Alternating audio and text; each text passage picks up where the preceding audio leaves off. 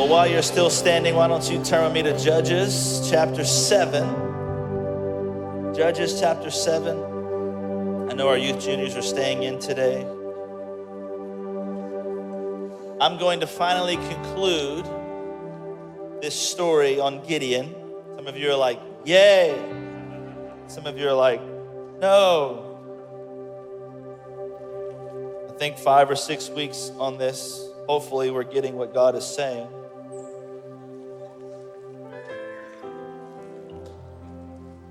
Judges chapter seven. We're going to read quite a bit of scripture today. I want to kind of give you the full story, and I'm going to summarize some of it. And if you're not already standing, would you stand in honor of God's word today as we read it? We can stand at a football game or a basketball game and shout for people we don't know. We can definitely stand for the word of God that is true and right and honorable. That's our culture here. We believe in this thing. It's not just a book. It's not just a good story. It's not some mythology. It is the irrefutable.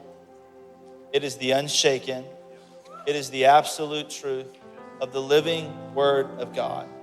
And he gave it to us as a manual for life.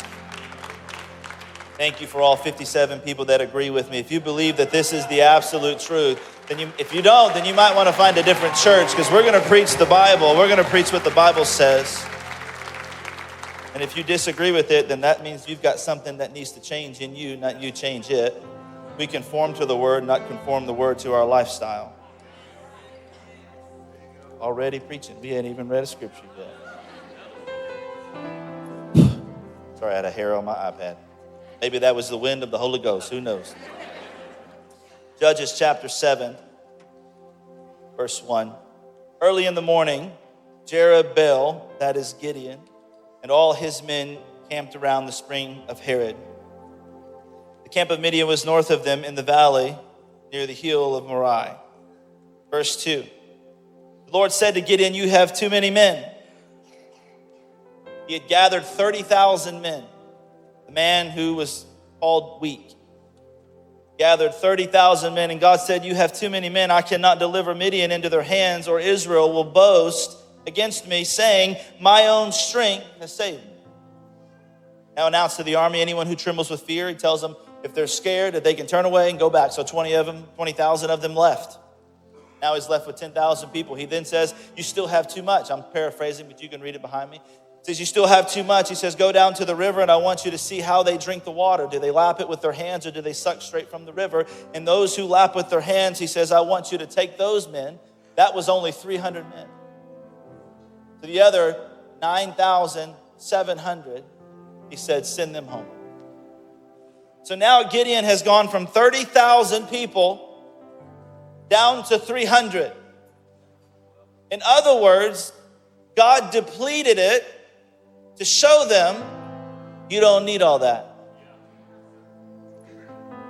You don't need all that. I have found in my life that God can do a whole lot more with a little than he does with a lot. You're like, okay, where is that? I, I think I remember a story, something about the five loaves and two fish.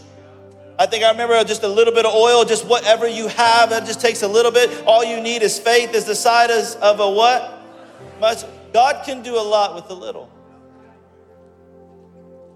Maybe it's that you don't need more money. Maybe it's that you just need to learn how to budget what you've already been given.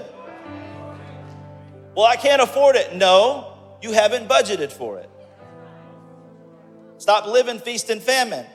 Get your paycheck, pay your bills, that's famine.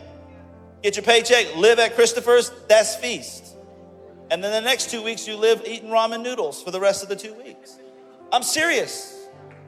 Don't live feast and famine. Build a consistent lifestyle. Get a budget, set an amount. Don't, don't waver from it.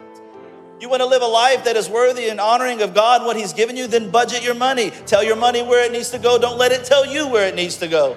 Some of you need to go in your garage and sell some stuff. Some of you need to go in your attic and sell some stuff. Some of you need to put that thing that's got a seven hundred dollars car payment, and you need to put that thing back for sale. All right, I'll, I'll go ahead and move on. Still got like twelve more verses. All right.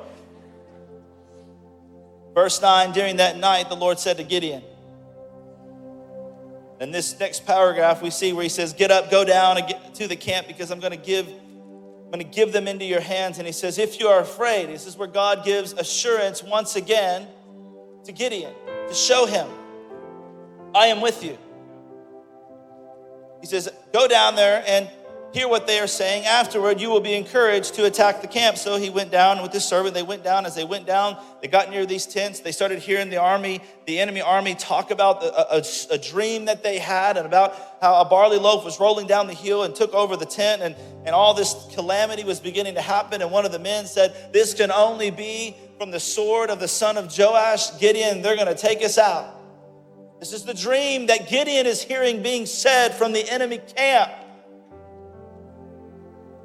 So Gideon leaves, goes back up, and after he heard this dream and interpretation, before he actually leaves, I think this is powerful. He says he bowed down and he worshiped God. Once again, he was given assurance. He returned to the camp of Israel and camp and called out, get up, the Lord has given the Midianite camp into your hands. And here's what I love about this one verse, and this isn't any part of my sermon, but here's what I love about this verse. verse. It hadn't even happened yet.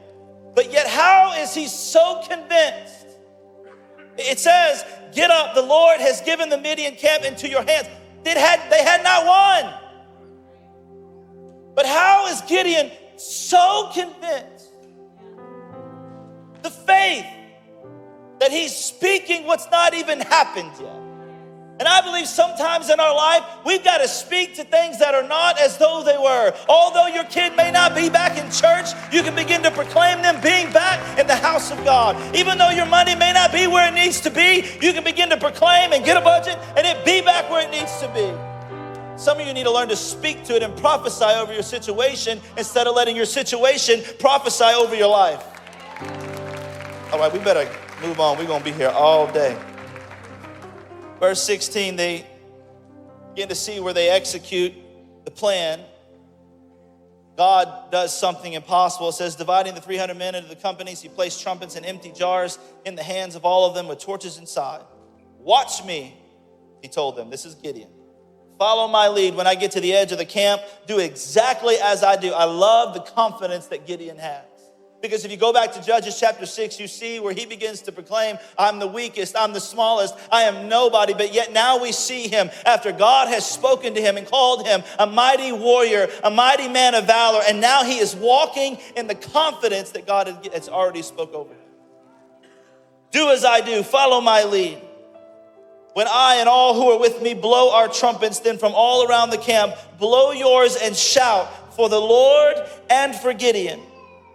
Gideon and the hundred men had, that he was with reached the edge of the camp at the beginning of the mid, middle watch. Just after they had changed the guard, they blew their trumpets and broke the jars that were in their hands. The three companies blew the trumpets and smashed the jars, grasping the torches in their left hands and holding in their right hands the trumpets they were to blow. And they shouted, a sword for the Lord and for Gideon.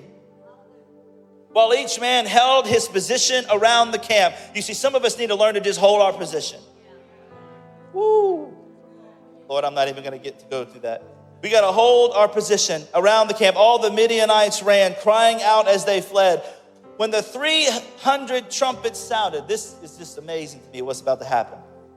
The Lord caused the men throughout the camp to turn on each other with their swords. Isn't it amazing how God can make the enemy turn on himself? All you need to do is hold your position. Ooh, told you we we gonna get. We better get. That's not even my sermon. I gotta get to where I want to go. The army fled to the border, ran away. There's a specific part of this passage I really want to talk about today. It's nothing of what I've already said so far, other than a couple verses that I want us just to look into. And, and I want to preach to you today from the title. And I want you to look at your neighbor. And I want you to tell them my title today. Look them right in the eye. Some of y'all looking at me. Look at your neighbor. It's big-eyed, look at him. Real awkward. Give you a couple seconds just to stare into the gaze of their eyes, learn their, their color of their eye. And tell them my title, say, they were wrong.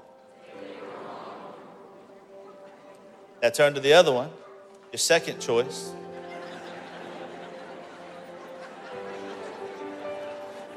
Get the color of their eye. Blue, green, hazel, brown, black. If they're red, start praying for them. And tell them with confidence. Say, they were wrong. I mean, like, what's this have to do with anything? You're going to find out in a minute. Let's pray. Father, we thank you for your word. We thank you, Lord, that it can do something that seems impossible. And I pray, Lord, that it would transform our lives, that you would renew our mind today, that you would speak to us in a way that maybe we have yet to hear from you. Transform us from the inside out. Let us not leave here the same way that we walked in. We need your presence, God. We want it. We see your glory. We know that what you can do in your presence. And so, God, we lean into that. We say, speak, we are listening. We want your word to saturate our hearts today. Help us to conform to your word, change, be renewed, be restored, because we need it. Let us rely on your word. Show us something today, God, that, that we need in our life right now.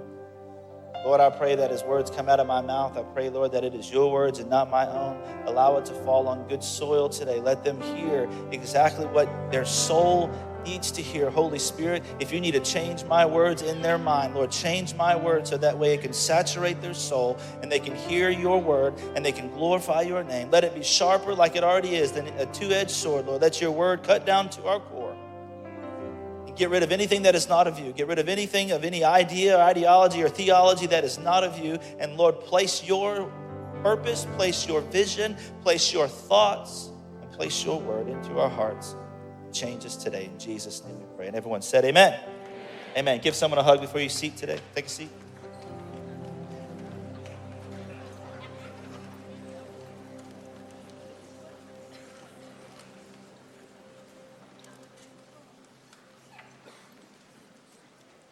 Have you ever taken one of those, those personality tests? Anybody ever taken one of those personality tests? Like a, like a strength test or a personality test of some sort. And, and have you ever taken one and, and you read it? And as you read it, you're like, oh my gosh, this is me. And you, you like, as you read it, you have like this sense of, of understanding. It's like, like identity clarity almost. Like you, like this has given you language to things you didn't know you needed language for. Like anybody know what I'm talking about? You ever done one of those and you're like, oh my gosh. I, I enjoy uh, personality tests. I think they're fun and I enjoy seeing the results. And uh, we, we use them. We use them in this church. We use them when we hire people. We use them when we're going to place someone in leadership. We, we use it when we see some character traits in somebody and we want a better understanding of maybe what they're doing. This all obviously comes down into the leadership realm to help us identify, you know, someone's tendencies or ways of doing or ways of thinking. And, and when we see some of those things, it's simply, sometimes it's just to have a little fun. Sometimes it's just to help better understand the people that you're working with and find out how you're wired and what your motives are and how you operate. And I've done the Enneagram. Everybody know what the Enneagram is? Raise your hand if you know what the Enneagram is. Some of you know what the Enneagram is. Uh, how many of you are a one on the Enneagram? Raise your hand.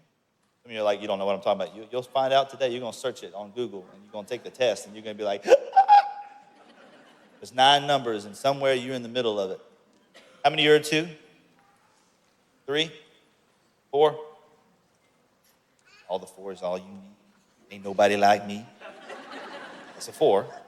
Five, all the book readers. Six, people who run around in fear. No, I'm just playing, I'm just playing.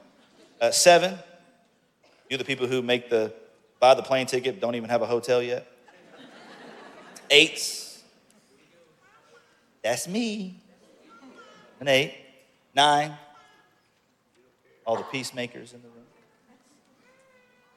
How many of you have taken the uh, the StrengthsFinder test? Anybody know the StrengthsFinder test? Yeah, I've taken the StrengthsFinder. We're not going to go through all those. There's like ninety-seven thousand of those. Well, the DISC profile test, I've taken those. I've taken the Working Genius test. I've taken all the all the tests. You've got Myers Briggs, and I can go down the list, or so on and so forth. And I enjoy taking these tests. They're, they're, they're enjoyable, they're fun. And although I enjoy them, and I believe that they are helpful, I have also found that I actually have a hard time with them. I struggle.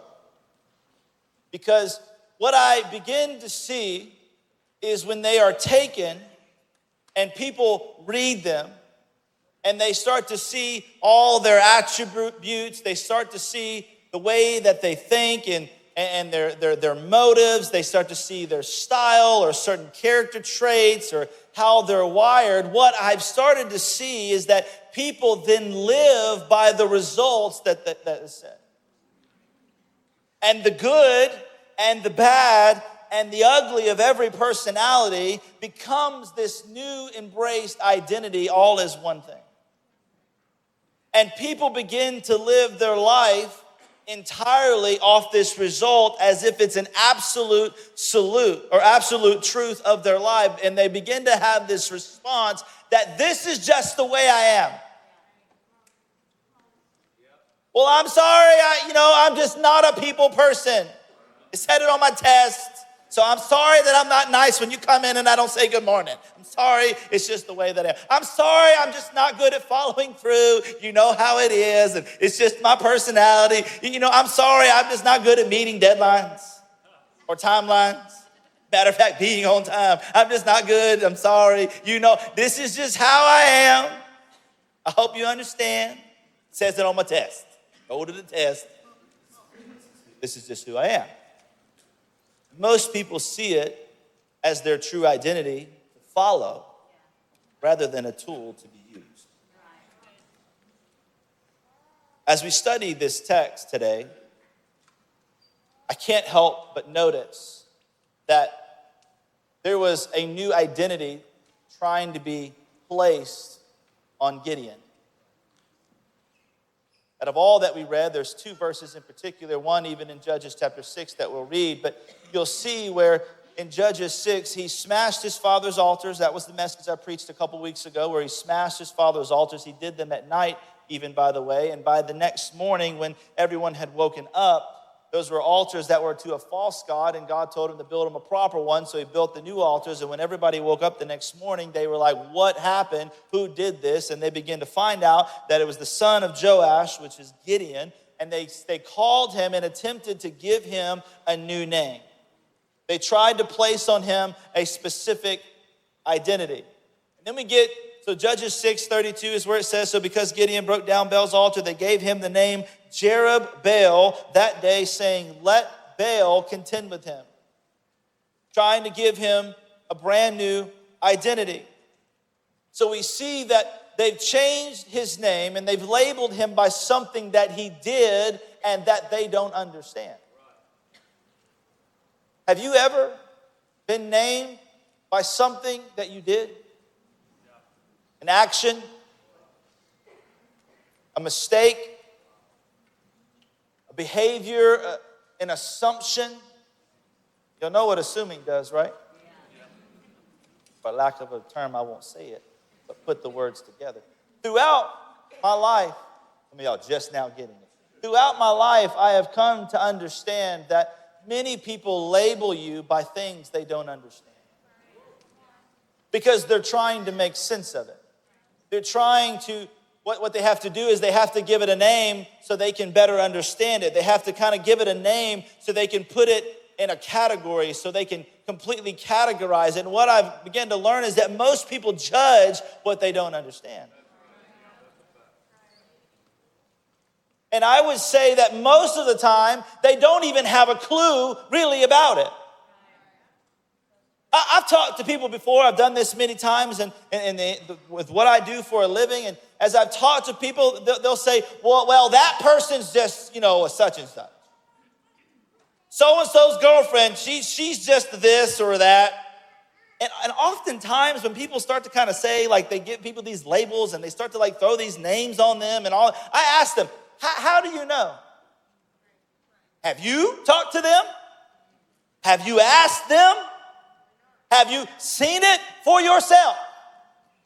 And most of the time, I will get, well, that's just what I've been told. By who? Probably somebody else that doesn't even have a clue.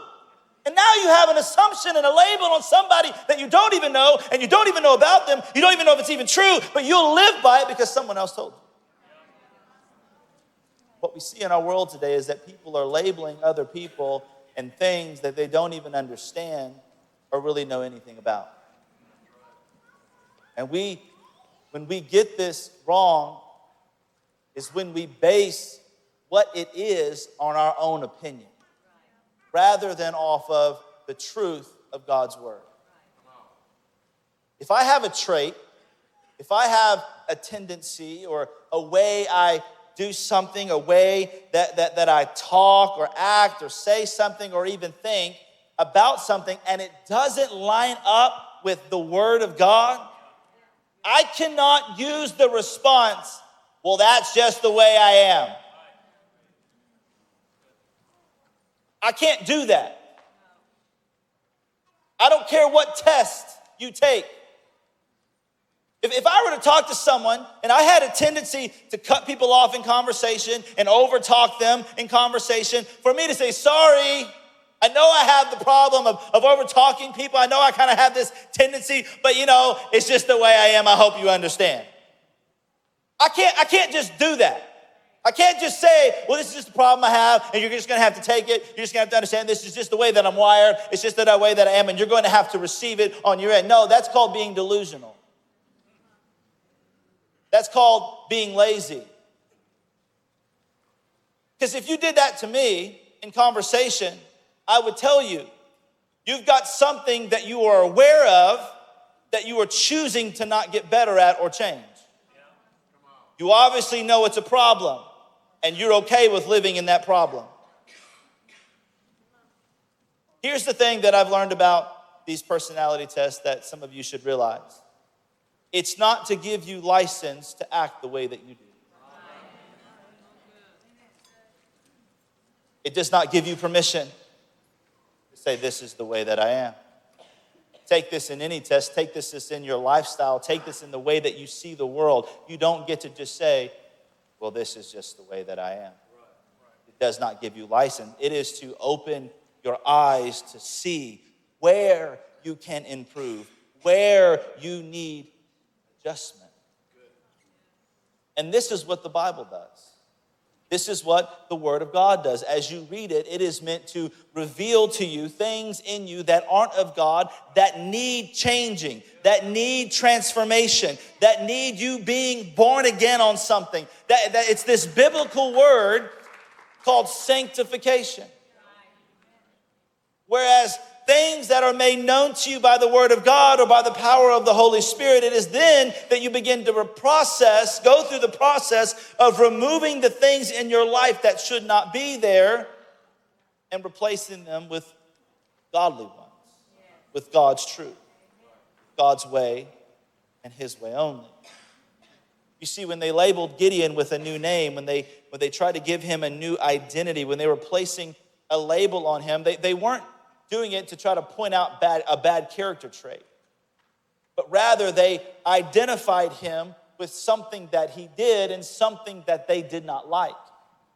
But what I love as you continue to read through Gideon's story is that as they tried to rename him in Judges six, and then we even get to Judges seven, and he's being called by it again in the very first verse that we read, I, I've noticed that throughout the rest of this story, it doesn't even faze him.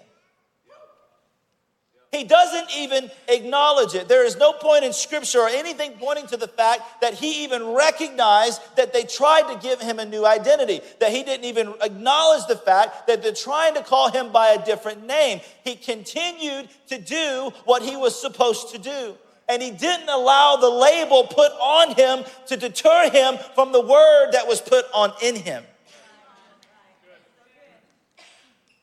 This could have been very easily thrown him off course. It could have very easily adjusted the whole way that this whole story was carried out. because yet again, no one believed in him. He's an outcast. He's the weakest in his clan. He's the smallest in his family. But what we see is he stayed the course. And he did not get swayed by the words of the world, but rather he stood in the word of the Lord. This, this new name was not the name that was spoken over Gideon. You go back to Judges chapter six and you get to read in just the first couple paragraphs, you will see where it says, Gideon, hello, mighty man of valor. Hello, mighty warrior. God spoke a name over him that was completely different than what they were trying to label him as. They're trying to give him a new identity. They're trying to give him a new name on something that's not even him. And you see, I believe that some of you have been labeled by other people's names. That other people have tried to give you a new name. They, they've tried to give you a new identity, but it's not the name that the Lord has spoken over you. And I came to preach today a word to someone today, and that's this. Don't let the enemy put a label on you that isn't what God put in you.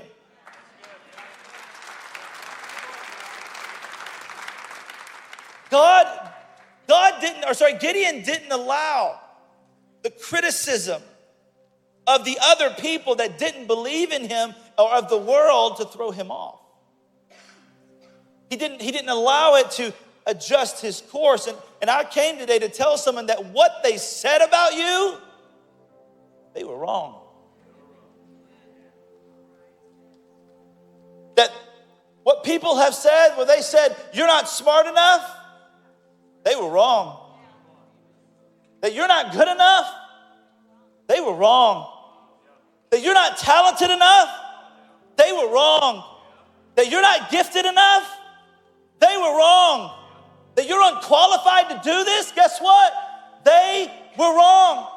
Your family history is against you. There's no way you can do this. Guess what? They were wrong.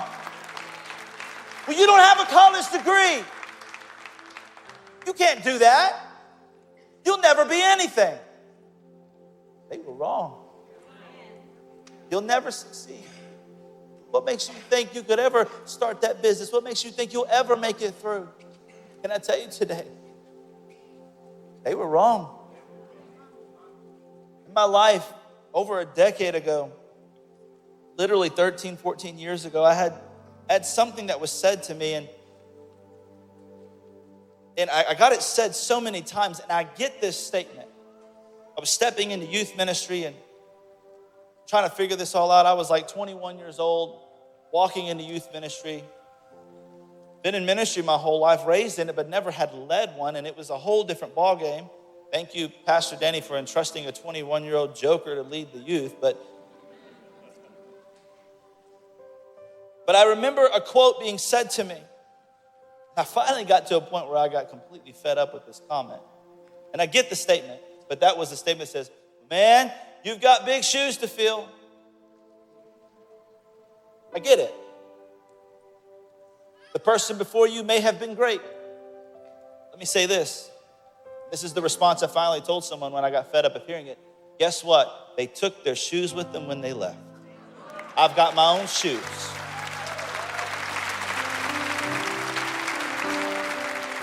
I'm not them. So whatever whatever expectation you have, that was on them. That's not on me. They took their shoes with them. I got my own shoes. Yes, there may have been greatness in the person before me, but that greatness is not my greatness. I have my own identity. I have my own name that God has given me. I have my own purpose that God has put on the inside of me. I got my own calling. It's not their calling. So let me tell you, don't let someone's criticism deter you from your calling. Don't let what someone says about you deter. I could have taken that day to say, I'll never amount to that. My former youth pastor was amazing. He's great. I love him. I have a relationship with him to this day. But I, I, I got to tell you, I don't get why people even say the statement because it's not encouraging. I had the question one. I said, how is it helpful with that comment? Like, what, what do you expect me to do? Oh, yeah, man, yeah, I got big shoes to fill. Yeah, hey. And we cannot let criticism deter us from our calling. And, it, and it's not only criticism that people are wrong about. Let me also say it's also their praises. Because your relationship with criticism is a direct reflection of your relationship with praise. And I'll just say it. Some of you can't take feedback. Some of you can't take critique. Some of you have a hard time the moment that you get critiqued or someone points out something about you and you begin to fall apart and all, and, and all from other end, like all end to end, you, you begin to just get in shambles about everything. And this happens on the other end of this too. Some of you can't handle their praises either. You, you, you desire it so much that when it doesn't come, it's as crushing as someone crit- criticizing. Are you understanding what I'm saying today? That the only way you can, you can you can move forward in life is when you hear, good job, you're amazing, oh, you're the best in the world. And affirmation is killing you just as much as someone is criticizing. So if you want to fix your relationship with criticism, then you're going to have to adjust your relationship with praise. You've got to adjust it because the Bible says, if you live by the sword, you will also die by it. Be careful that you don't feed off of either, because whatever you feed off of will rule you. Whatever you run to will eventually run you. And your whole life will be based on someone else's word over you, someone else's identity that they try to throw on you, somebody else's label that they try to give you. And if you can't have, you, you can't have a relationship with either criticism or affirmation, because they will both crush you. You don't need their words. Yeah, they feel good, but if you let them feel good too long, that's all you ever feed off of. That's why we have this thing in our pockets, and when we scroll, it's called a what? A feed. It ain't feeding us. It's like sucking air, saying, I'm getting a good, nutritious diet. It's empty. No affirmation, no criticism will allow your life to flourish. You have to know what God has put on the inside of you. When I read the story of Gideon, God, when I read this story, I see where no matter what somebody said, no matter what somebody did, no matter what label or identity they tried to throw on him, he got all the way to the end. He built an army of thirty thousand men. And God said, you know what? You don't even need all that. What we see is that Gideon did not allow the label. He did not allow what was thrown on him to deter him. Not feed off of what they were trying to feed him. He had adjusted his relationship with criticism. And as a matter of fact, he proves this point in verse eighteen. This is something that, man, it struck me when I read this. When he gives the command to his army in Judges chapter seven, starting in verse sixteen, it says, dividing the three hundred men into three companies, he placed trumpets and empty jars in the hands of all of them with torches inside. Watch me, he told them. Follow my lead. When I get to the edge of the camp, do exactly as I do. Here's where I want you to get this. When I and all who are with me blow our trumpets, then the Lord, then from all around the camp, blow yours and shout, for the Lord and for Jerubbaal. Is that what it says? For the Lord and for the weakest in my clan. For the Lord and for the smallest of my family. That, that's what other people, and that's what he believed about himself. No, it doesn't say that. It says for the Lord and for Gideon. Why? Because he was trying to tell them, it's the Lord who sent me. He's first. But it is Gideon inside of me, the one who you didn't believe in, the one who you thought was the weakest, the one who you thought, for the Lord and for Gideon. And I believe Gideon even had to remind himself, I'm not who what they say that I am. I am what God put on the inside of me. I am a mighty warrior. How does a man who's threshing wheat in a winepress, who's hiding out, who calls himself the weakest, build an army of thirty thousand men? Because he didn't allow the name change to endure him. So what name is being tried to throw today? What label has been thrown onto you? What assumption has people labeled you by, and they don't even know you? Are you going to live by that? Are you going to live by the very word that God already spoke about you, that says you are a royal priesthood, that you are a son and daughter of the Most High God, that He knit you and formed you in your mother's womb, that you are beautifully and wonderfully made, that He has a calling and a set purpose and a destiny on your life, that the person next to you, left, right, front, and back, does not have the same destiny as you.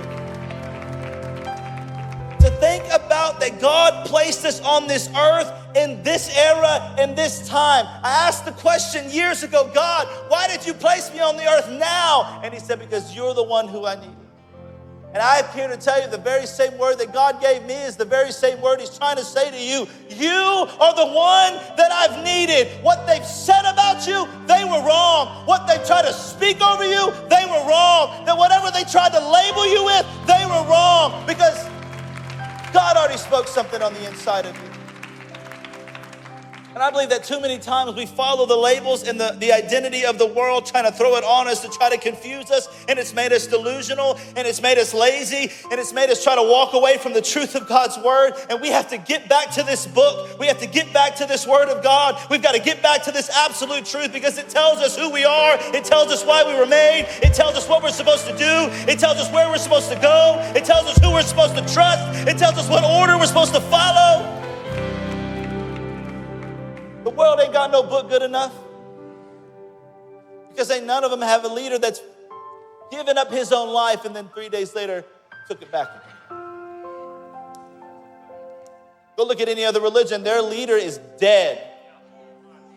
He does not live, or she does not live, no matter what imagery or what things, statues they try to make to say it lives. No, we serve a living, breathing, resurrected Savior that walked out of that tomb, that left those labels, that everything that tried to get put on Him, those grave clothes were the things the world tried to lay on Him. He left them in that tomb to say, baby, I'm coming out of that. There ain't nothing can hold on me. Ain't no cloth, ain't no name, ain't no label. I am the risen Savior of the Most High God, and my name is Jesus, and I come to set people free. I come to bring salvation to home.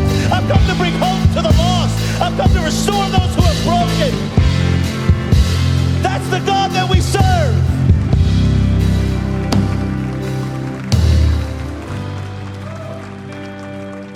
So are you following the label of the world, or are you following the word of the Lord?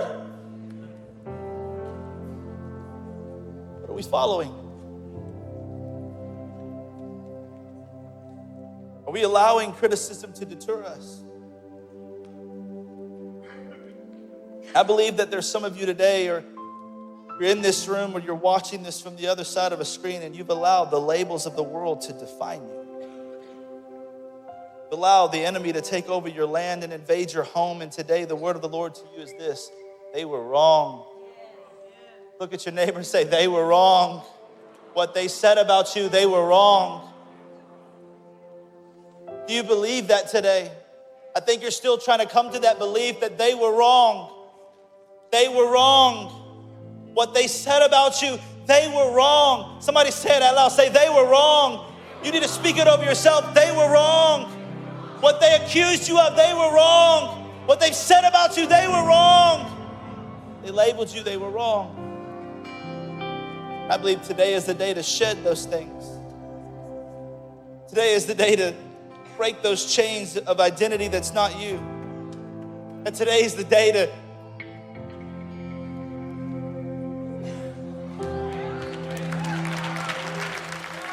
now, I'm going to be born again. I'm not going to follow what that world tried to throw on me. I'm going to follow with the word that God put in me. I'm not, nah, no, nah, I can't let this. I'm going to shake, shake, shake it off. I'm not doing this. No, I don't love Taylor Swift. I just said her song.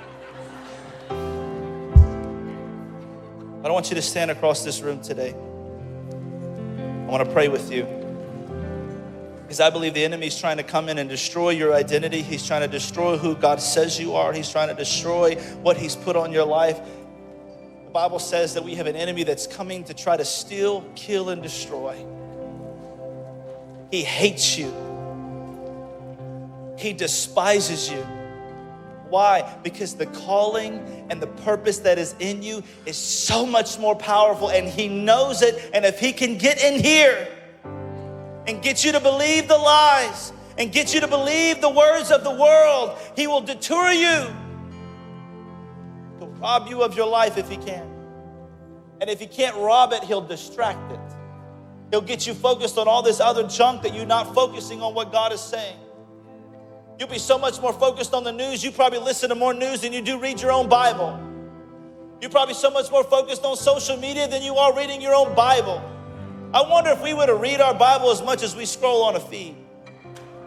I wonder what would change in our life in the next thirty days if we said, you know what? For every hour I scroll, I'm going to do two hours of reading. I'm going to double my intake. I wonder how much your life would change. I wonder how much more confident you'd walk into this room. I wonder how much more purposeful you'd walk into that job, walking in the confidence that God gave you and the authority that God has already placed on you to have the responsibility to set people free through the power of the mighty name of Jesus, because his word says greater, it, it, he, he will do greater things. We will do greater things than he did, he said. That the power that rose from the grave lives on the inside of you, that he gave you that power. I wonder what would change. I wonder what could set free. I wonder what ideology you've lived your whole life with can begin to just shed off you, and you're walking out of that, that meeting place with God like, you know what? Mm-mm, uh-uh, I'm not, uh-uh, I'm not, mm, no, that was not me. That's not me. I got to shed some stuff. I got to, uh-uh, I got to get this off me. This ain't what God said. I'm going to strip these grave clothes off. If Jesus left them in that grave, then I'm going to leave them too. If I got to take my clothes off and dance like David danced in the middle of the street, I'm going to dance like David danced because I know what Jesus did and I know what he's trying to do. And every day may not be perfect, but I'm going to keep taking step by step, and I'm going to keep walking just like a new deer getting their legs, and I'm going to walk towards my heavenly Father, and I'm going to walk towards my risen Savior and say, God, transform me. God, change me. God, renew me. God, restore me. God, heal my mind. Heal my heart. Let get rid of any bitterness. Get rid of any unforgiveness. Change me, Jesus. So every, every head bowed, every eye closed in this room today. Maybe you've allowed the labels to identify you. Maybe you've altered your whole identity because what the world said was okay. Maybe you've allowed the lies of the enemy to control who God says you are. You've given your life over in the hands of the enemy. But just like in Judges chapter six, where it says a prophet came, they cried out to the Lord, and the Lord sent a prophet to remind them who God was. I've come today to remind you that he is a God who loves. He is a God who sets free. He is a God who wants to make all things new in your life. He can restore you. He will redeem you. He will sanctify you. He will turn your life around. He will change things in you that seem unchangeable. He will break chains off of you that seem like there'll be a stronghold around you. He can begin to shed some things off your life, that, that worry, that doubt, that fear, that depression, that anxiety, that, that, that, that, that anger that's in you, that bitterness that's in you, that unforgiveness that's in you, the things that are holding you back. He'll walk up there with the set of like chain bolt cutters and begin to just take those chains off your life. If you're in this room today, or you're on the other side of a screen with every eye closed today, and you say, I need Jesus to set me free today. I've been living by the identity of the world, and I want to live in the identity of the word that God spoke. If God is calling me a mighty warrior, I want to be a mighty warrior for him. Maybe you've never made the decision to give Jesus the keys to your life. The Bible tells us that Jesus stands at the door of your heart and he knocks. That if anyone would open, he will come in. Today, he's knocking. Will you let him in? You open the door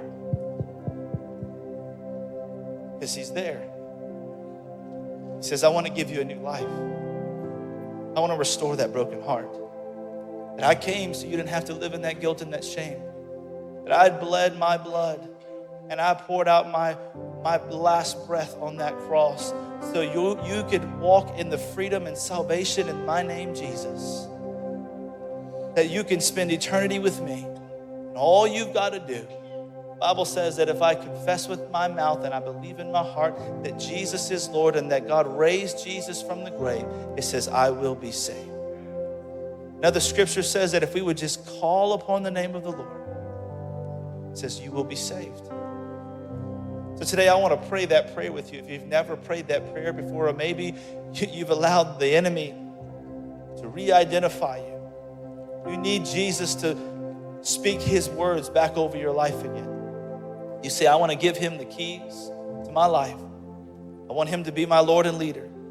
When I count down from three, I just want those people to raise their hand boldly in this room and on the other side of a screen. Say, that's me. I want Jesus. Ready? Three, two, one. Just lift him up, lift him up, lift him up. I see you, I see you, I see you, I see you. Thank you, Jesus. I see you. Just lift them high. Keep them high. Keep them where I can see you. I see you down here. I see you. I see you. Just lift them high. Thank you, Jesus. Thank you, Jesus. I see you all the way at the top. I see you. I see you. I see you. Thank you, Jesus. I see you right there above the tunnel. I see you. Thank you, Jesus. I see you all the way in the back there. I see you. I see you right up here on this tunnel. I see you. I see you right up there by that rail. I see you. I see you. Thank you, Jesus. Thank you, Jesus. I see you down on the floor. I see you. Thank you, Jesus. Thank you, Jesus. I see you. I see you. Just a few more seconds. Hands are still going up. Come on. Make that decision. Let him be Lord and leader of your life. He wants to set you free. He wants to redeem you. He wants to make you new. He wants to give you a new life. You'll become a new creation. You can be born again today. That old life can be gone. That new life can come into your life. Things will begin to change. You'll walk out of here a brand new person. You may not walk out of here looking different, but every day that word sanctification is going to begin to happen, and you're going to take step by step, and God's going to transform you. He's going to renew you. Five more seconds. Just lift them up. I see you. Yes, I see you. I see you. Come on. Come on. Just lift it up. Don't let this moment pass you by. I see you. Thank you, Jesus. Just lift them high. Three, two, one. Anybody else? Anybody else? I don't want you to miss this moment. This is a divine moment between you and God. You were destined to be here today. Thank you, Jesus. Thank you, Jesus. Thank you, Jesus. I see you. I see you. All right, we can all put our hands down. I want us to pray this prayer that I was talking about. I'm going to say it out loud where our ears can hear us. It's a simple prayer. Say, dear Jesus, come into my life. Help me live a new life in you. God, I accept you as Lord and leader of my life. Thank you for sending your son Jesus to die on a cross for me. Today I ask to forgive me of all my sin. Be my Lord. Be my Savior. I give you my life today. Make me new. Wash me clean. I trust you. I put my hope in you. Thank you for the free gift of salvation. Help me walk every day according to your word. In Jesus' name I pray. Everyone shout a big amen, amen, amen, amen. Amen.